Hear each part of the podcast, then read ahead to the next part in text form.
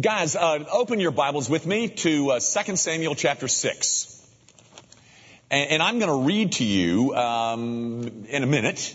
I'm going to read to you beginning at verse 16, going through the end of the chapter. But before we do that, there's something that I think would help us. There is an episode, there is an event that occurs uh, in the first 15 verses that I, if we just had a little bit of understanding of that, I think it will enhance our enjoyment of and our understanding of our text once we get to it. Our text is in 16 to 23. But uh, let me just quickly tell you a little bit about those first 15 verses. Gang, um, David's first official act, when once he became king over all of Israel. You remember there was war between the house of Saul and the house of David. Once there is finally a unity of the whole nation, his first official act is that he wants to go and get the Ark of the Covenant and bring it to Jerusalem. I think it says a whole lot about his priorities. That is, that, that God was going to be at the center of Israel. But his, his, his first concern is get the Ark of the Covenant. You've heard of that. The Ark, that's the thing that Indiana Jones looked for, you know. Uh, the mercy seats on top of it and, it, and it was back there in the holiest of holies, which represented the presence of God. Well, that Ark of the Covenant had been lost to the Philistines about 20 years prior to this moment. And they gave it back, but it never found its way back to Jerusalem. So David's first official act is, I'm going to get the Ark and bring it back to Jerusalem. But, and by the way, that's what's recorded for you. The first attempt to get the Ark of the Covenant back to Jerusalem is recorded for you in verses 1 through 15. It was a disaster. Remember they did it wrong? It was supposed to be carried by the, by the priests and by the Levites and on poles and all that business. And, and they put it on a cart. And as it was moving along, the oxen stumbled and the cart got shaky and, and Uzzah, remember his name? Uzzah reached out to steady the Ark of the Covenant so it wouldn't fall off the cart. And God struck him dead. And David is all upset and he's, well, what have I done? And he names the place Perez Uzzah. That is where God broke out against us. And so the point is, um, our text, beginning at verse 16, is the second attempt to bring the Ark of the Covenant into Jerusalem. And what I'm suggesting is that part of the joy and the excitement that you're about to read about comes as a result of having failed once.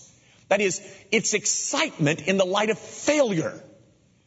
David and all Israel failed to do it right, but this time they get it right. And so all this excitement that you're going to read about, part of it can be explained by the fact that they had had such a miserable failing the first time. Are you ready? Now, let's read the text, beginning at verse 16. As the ark of the Lord came into the city of David, Michal, the daughter of Saul, looked out of the window and saw King David leaping and dancing before the Lord, and she despised him in her heart. And they brought in the ark of the Lord and set it in its place inside the tent that David had pitched for it. And David offered burnt offerings and peace offerings before the Lord. And when David had finished offering the burnt offerings and the peace offerings, he blessed the people in the name of the Lord of hosts and distributed among all the people the whole multitude of Israel, both men and women, a cake of bread, a portion of meat, and a cake of raisins to each one. Then all the people departed each to his house. And David returned to bless his household. But Michal, the daughter of Saul, came out to meet David and said, How the king of Israel honored himself today, uncovering himself today before the eyes of his servants' female servants as one of the vulgar fellows shamelessly uncovers himself. And David said to Michal, it was before the Lord who chose me above your father and above all his house to appoint me as prince over Israel, the people of the Lord, and I will make merry before the Lord. And I will make myself yet more contemptible than this and I will be abased in your eyes. But by the female servants of whom you have spoken, by them I shall be held in honor. And Michal, the daughter of Saul, had no child to the day of her death. The grass withers and the flower fades, the word of our God, it endures forever. In case you've not been here in a while, this is um, this is a series. Actually, it's the fourth and final uh, lesson in this series on the life of Michal, um, a woman who married David, and we have been talking about David being a type of Christ and Michal's response to him and all that. That's so. This is the final uh, edition of that little series. On this occasion that we have just read about, uh, David's route with the, uh, with the Ark of the Covenant. His route goes right by his own house. And um, there, standing at the window, watching everything unfold, is his wife, Michal. Everybody involved in this whole uh, event is having a ball, uh, leaping and dancing and shouting and singing, except one, Michal. She looks out the window and watches as her husband gets carried away. Uh, watches him as he shouts and sings and dances. And we're told she despised him in her heart.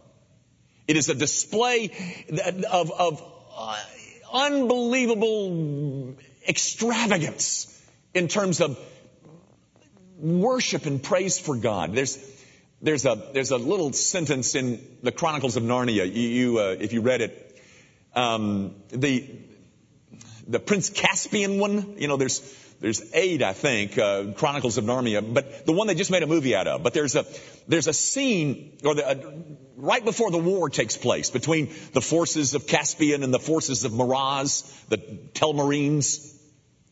And Aslan shows up. Remember that? Aslan shows up and he roars and and everything comes to life. The trees and the, the animals and, and the people and they, and they, they burst into this celebration. Um, C.S. Lewis, Lewis calls it a romp.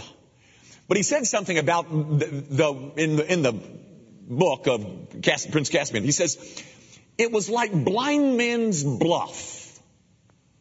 Only everyone behaved as if they were blindfolded.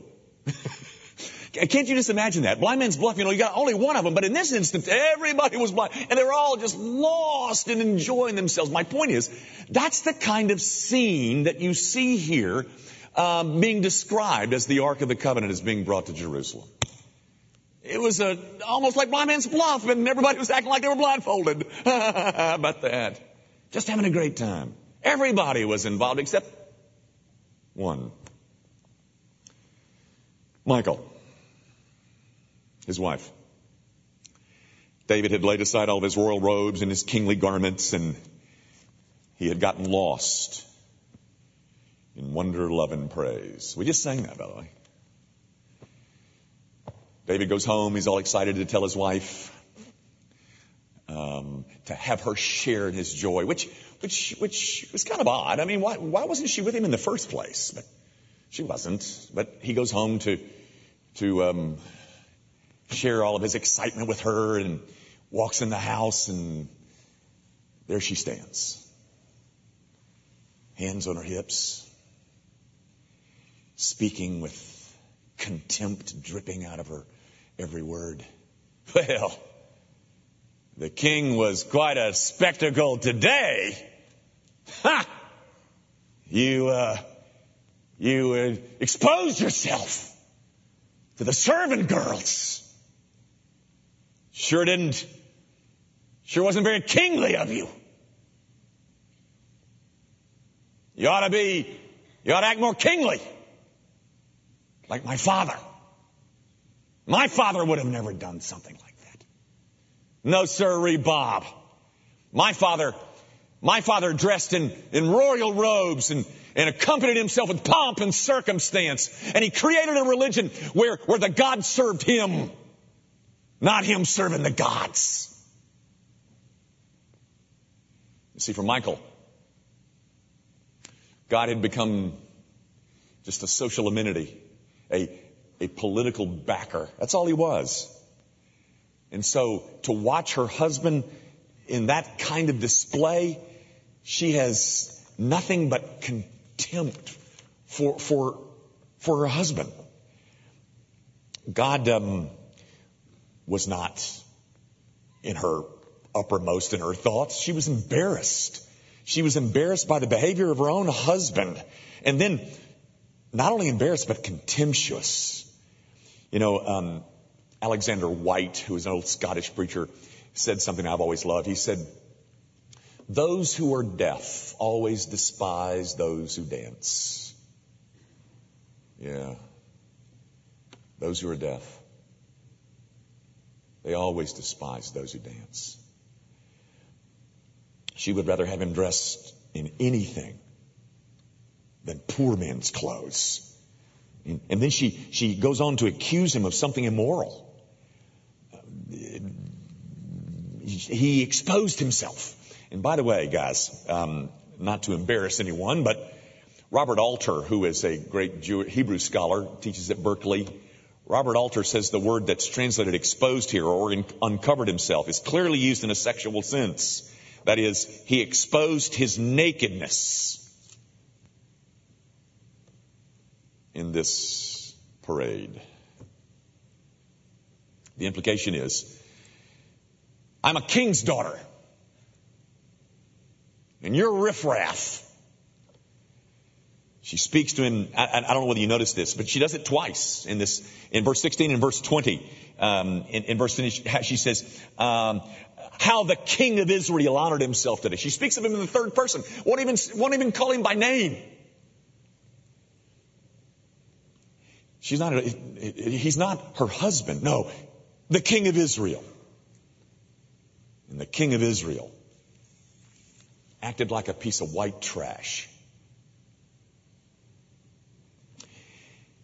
What follows, beginning in verse 20, is the only dialogue between this royal couple that's, in, that's included in the story.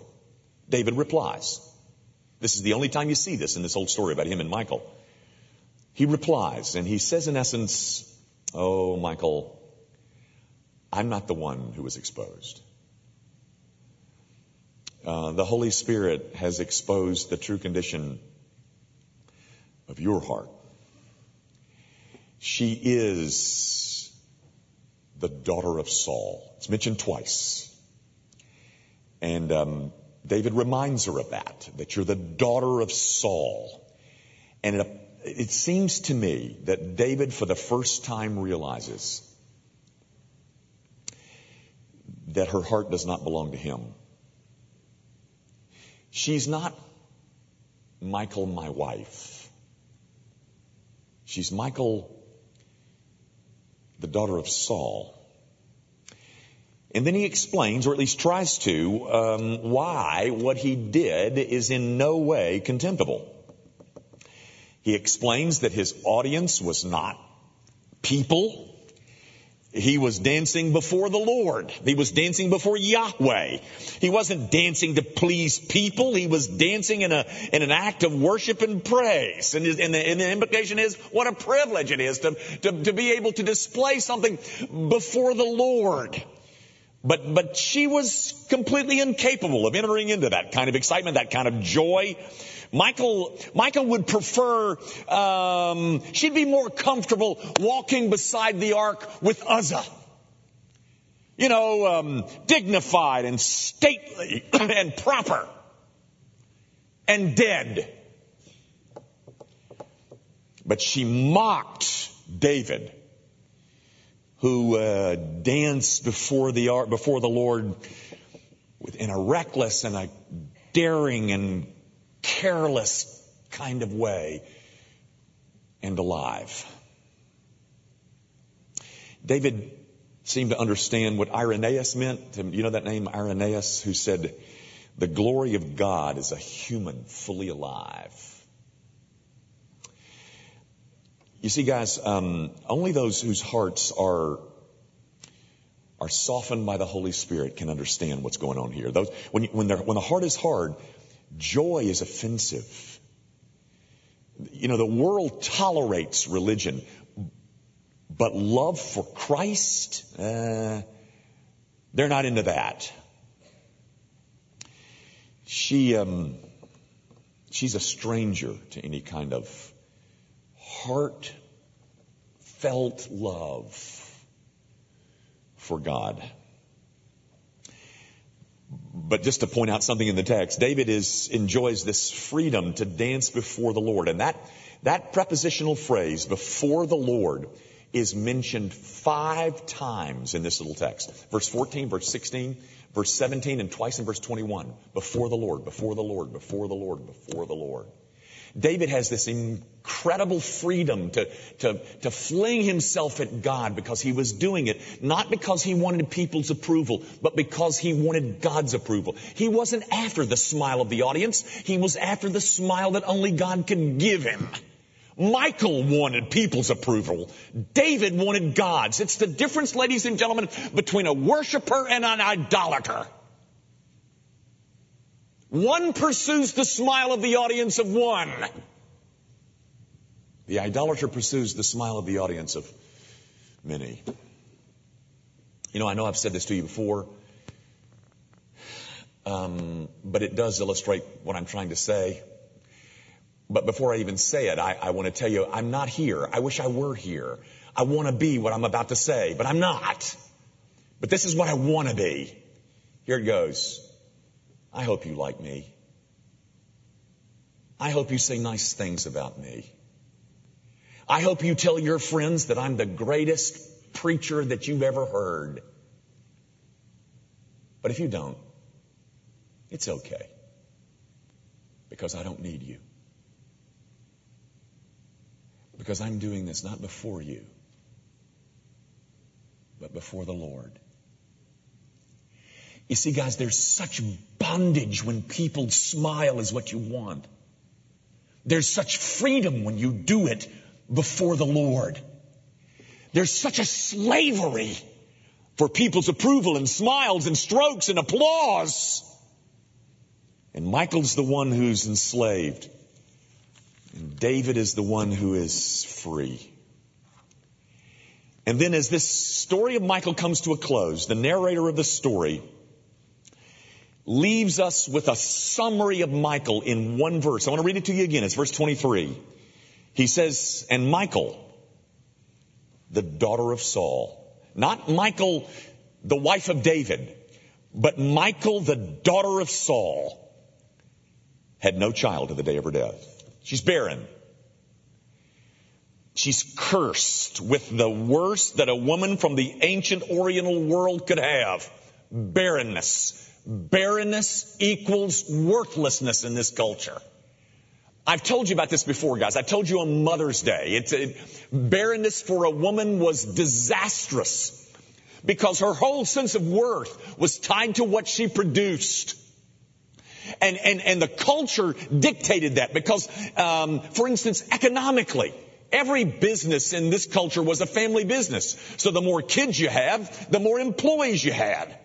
But if you don't have, if you're barren, you got no employees. You're sunk economically. Safety and security.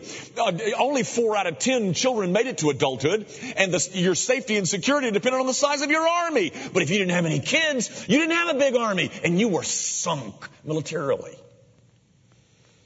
But in terms of your future, Social Security, there was no such thing. Your kids were your Social Security. You got no kids. You got no future. Barrenness, childlessness meant worthlessness. And yet, she'd been so privileged. David's, or excuse me, Saul's bloodline would come to an end. Saul would be forgotten from now on because Michal will have no children. Robert Alter, I mentioned him a moment ago, but he is a, a, a very excellent Hebrew scholar. Robert Alter called verse 23 a poised ambiguity. I love that. A poised ambiguity. Here's what he meant. Was she barren because David said, I'll never sleep with you again? You'll never get close to me again. And he rejected her? Was that why she was barren? Or was it some curse of God that genetically or biologically or physically she was rendered sterile? We're never told. Alter said, probably both. But my point is simply her story ends in verse 23 being told, or us being told, that basically she's worthless. It's a story of, of a fickle, fleeting, temporary, exterior love that ends in tragedy. Now, as we wrap up this little series on Michal, I want to leave you with four lessons. Four lessons that are brought to us courtesy of Michal. Four things I think that grow out of this story about Michal that I, that I hope we will learn as we have studied Michal. Here's the first one, and foremost in terms of importance. Gang, until you have a spousal love for Jesus Christ, you will be empty and barren. Whether you're married or single, that's not the issue. Until you have discovered a spousal love for Jesus Christ. The issue in Christianity, guys, is an intimacy for a person, not some kind of fling. Its, its demand is for an intimacy with the person. And, and Michal lived all of her life never understanding that. You, you, you marvel at how hard the heart gets that, that never sees the beauty of this husband of hers. But God's worthlessness is the result of never developing a spousal love for Jesus Christ. and his beauty is never seen. Live your life without seeing the beauty of Christ. And you end up barren, worthless, like Michal. The goal of Christianity is to introduce you to a faithful husband for you to have, for you to have spousal love for him. Anything short of that is a temporary, fickle, exterior love. That's the first lesson. Here's the second. Gang, the, the best gauge of one's spiritual condition is not your past, it's your present. That is, the last place that you want to rest on your laurels is over your soul. What is the Lord doing presently. Not what did he do 15 years ago. What is he doing presently in the midst of my soul, in the midst of my heart? Gang, don't forget this. The issue is always what's going on in your heart. What is the Lord doing on the interior of my soul? Which thus, which then gets verified on the outside. Yes. But it's never the other way around. That's what Pharisees did, guys. They built a religion that was outside in. This religion is one that's inside out. What is the Lord presently doing to alter your insides that will inevitably show up on the outside? Michal never gave David her heart. She was Saul's daughter. She was never truly David's wife. She may have looked like his wife on the outside. But that's not the issue. Not what is the Lord, not what did he do 20 years ago, but what is he doing now? Third, Guys, um, one of the most disarming and glorious snapshots, at least in my opinion, the pictures, portraits of God anywhere in the Bible, is found in Rome, don't turn, but Romans 10 verse 21. Can I read it to you?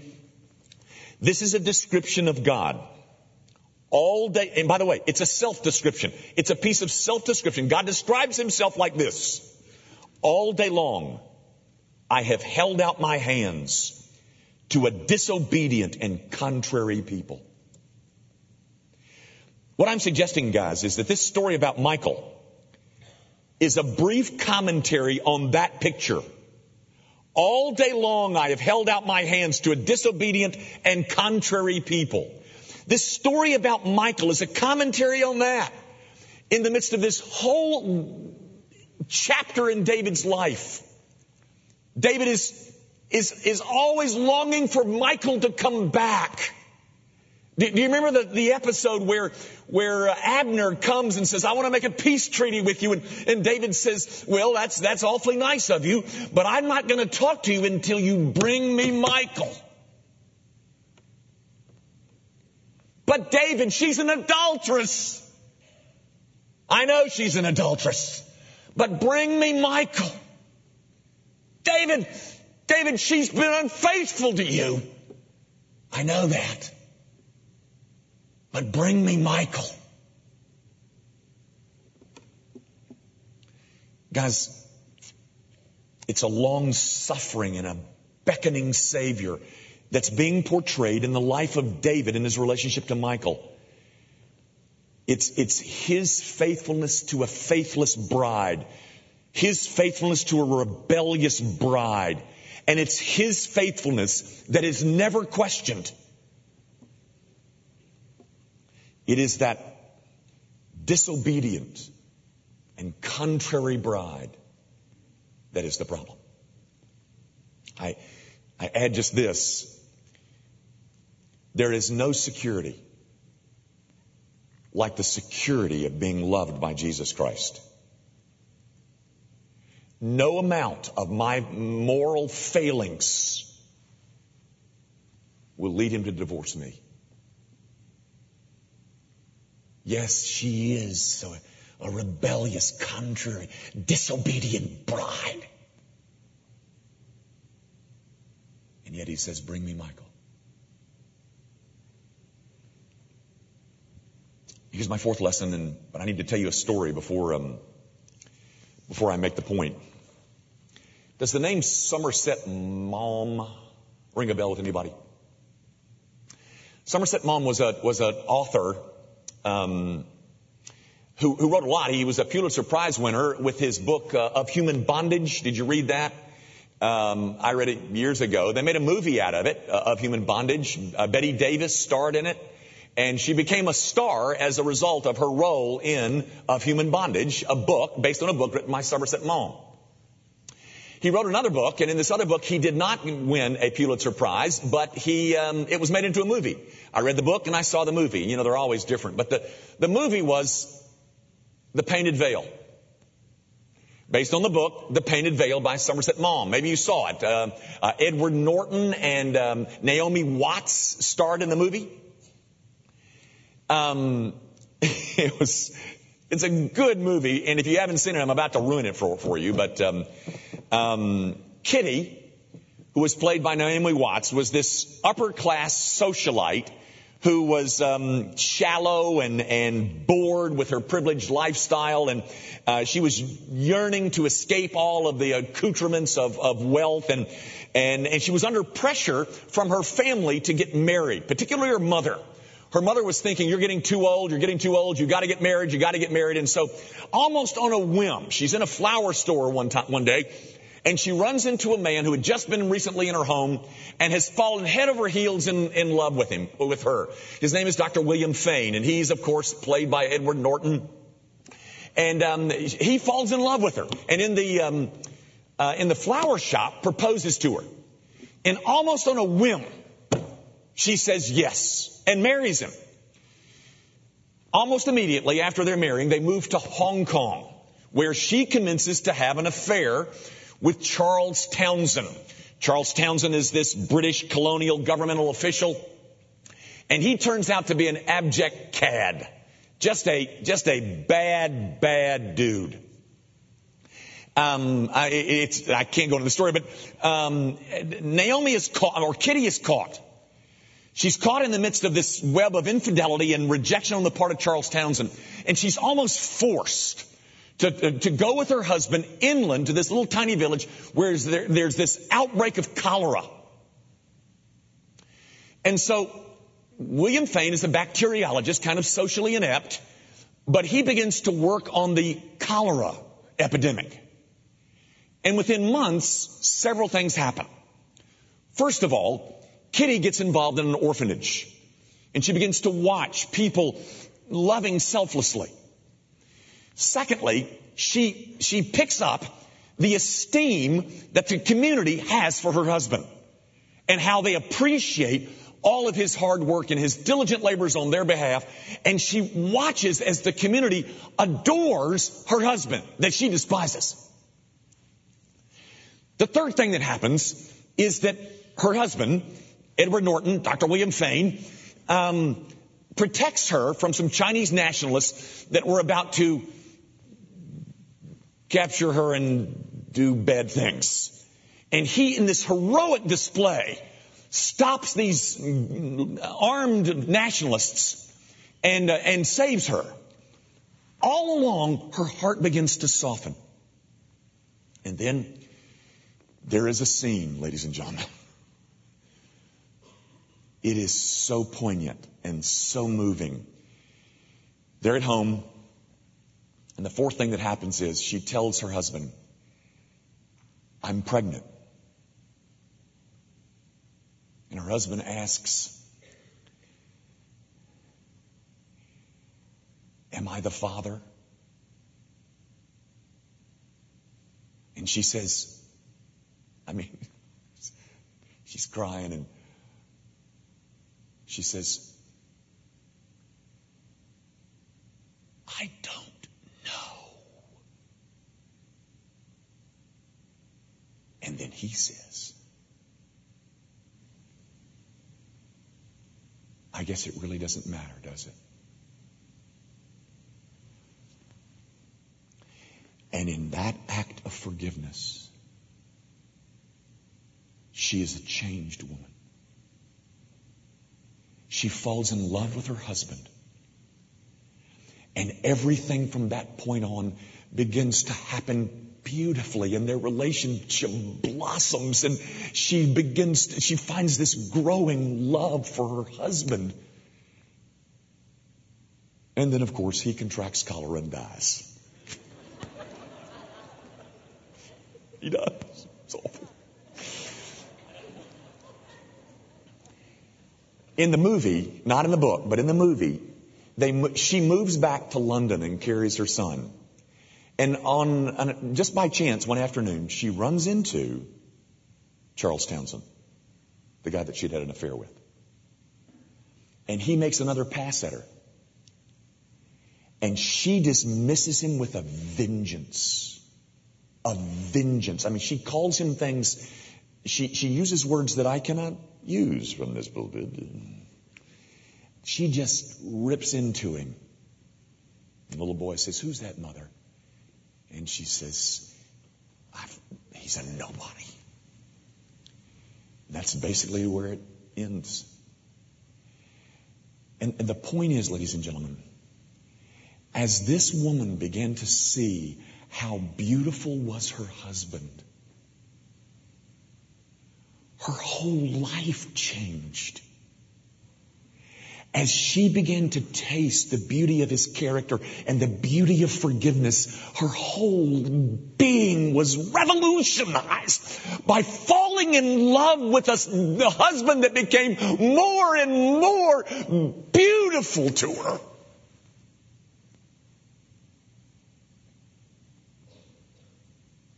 The story of Michal is just the opposite. She was a wife that never saw the beauty of this husband. And she ended up worthless. A tragedy that sadly is repeated again and again in a congregation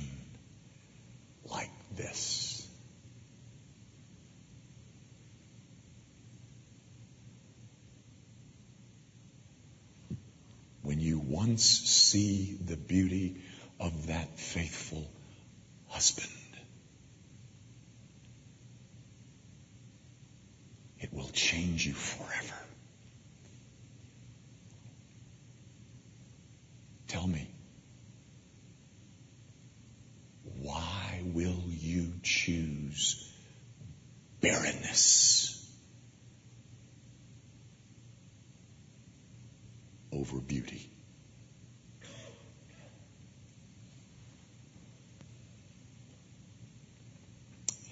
Our Father, I do pray that you will um, give us eyes to see the one who is altogether lovely, the one whose beauty is unsurpassed, unparalleled, the one whose sacrificial life, the one who lived the life that I should have lived and then died the death that I should have died, the one who grants forgiveness to a guilty bride, to a guilty preacher to a guilty parishioner. The one who, because of his